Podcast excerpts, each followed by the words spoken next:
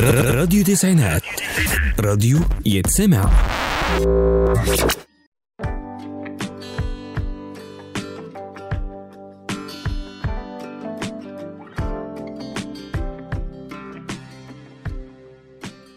مساء التفاؤل والسعادة على كل مستمعين راديو تسعينات. معاكم هدى السيد في برنامج دودانا. كلنا عندنا الشخص اللي بنقابله في حياتنا ويفضل يتكلم عن أهدافه وأفكاره الجبارة اللي هتغير الكون. ومن حماسه يحسسك إن شوية وهيقوم يكسر الدنيا. لكن للأسف تبص لحياته تلاقيها عادية جدا ولا حقق أي حاجة من اللي قال عليه.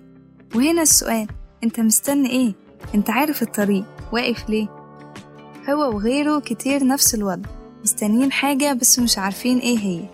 هو ده اللي بنقول عليهم عندهم شغف. شغف هو حبك لحاجة وتعلقك بيها وإنك حابب تمتلكها أو تطلعك لإنك تبقى الأفضل أو توصل لنجاح معين سواء مادي أو عاطفي أو اجتماعي. لكن الشغف لوحده مش كفاية.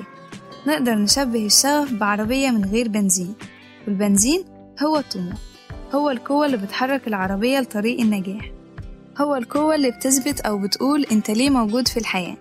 الطموح بيحتاج لشغف وعزيمة. بمعنى شغفك لوحده مش هيأكلك عيش. عشان كده نبطل نقول مش عارف ومش قادر مش معايا إمكانيات إن أبدأ وأتحرك. في مقولة بتقول مش لازم أكون عظيم عشان أبدأ لكن لما أبدأ لازم أكون عظيم. بمعنى مش شرط تكون عارف كل تفصيلة عن حلمك أو طموحك عشان تبدأ تحققه. لكن لما تبدأ تحققه حاول توصل لأعلى مكانة من النجاح. ومن الحاجات اللي ممكن تمنع الواحد إنه يحقق طموحه أو يبدأ ياخد خطوة في الطريق ده هي الخوف. خوف من نهاية الطريق. خوف من الخسارة أو مواجهة المصاعب اللي هتقابلني في الطريق. لكن في الحقيقة إحنا لازم نواجه عشان نحقق حلمنا ونجاحنا في الحياة.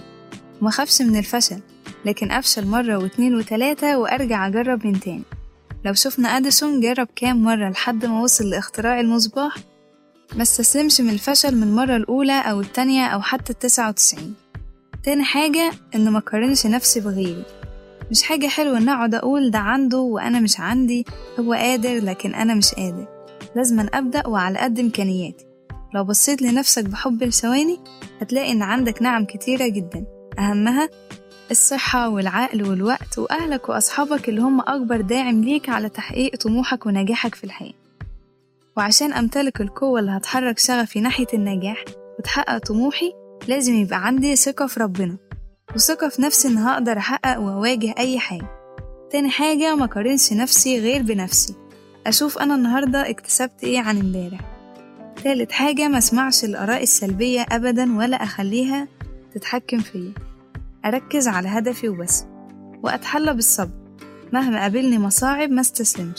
ده ربنا قال إن بعد العسر يسر. وبكده نكون خلصنا حلقتنا النهاردة من برنامج دودانا. كانت معاكم هدى السيد على راديو تسعينات. استنونا الحلقة الجاية.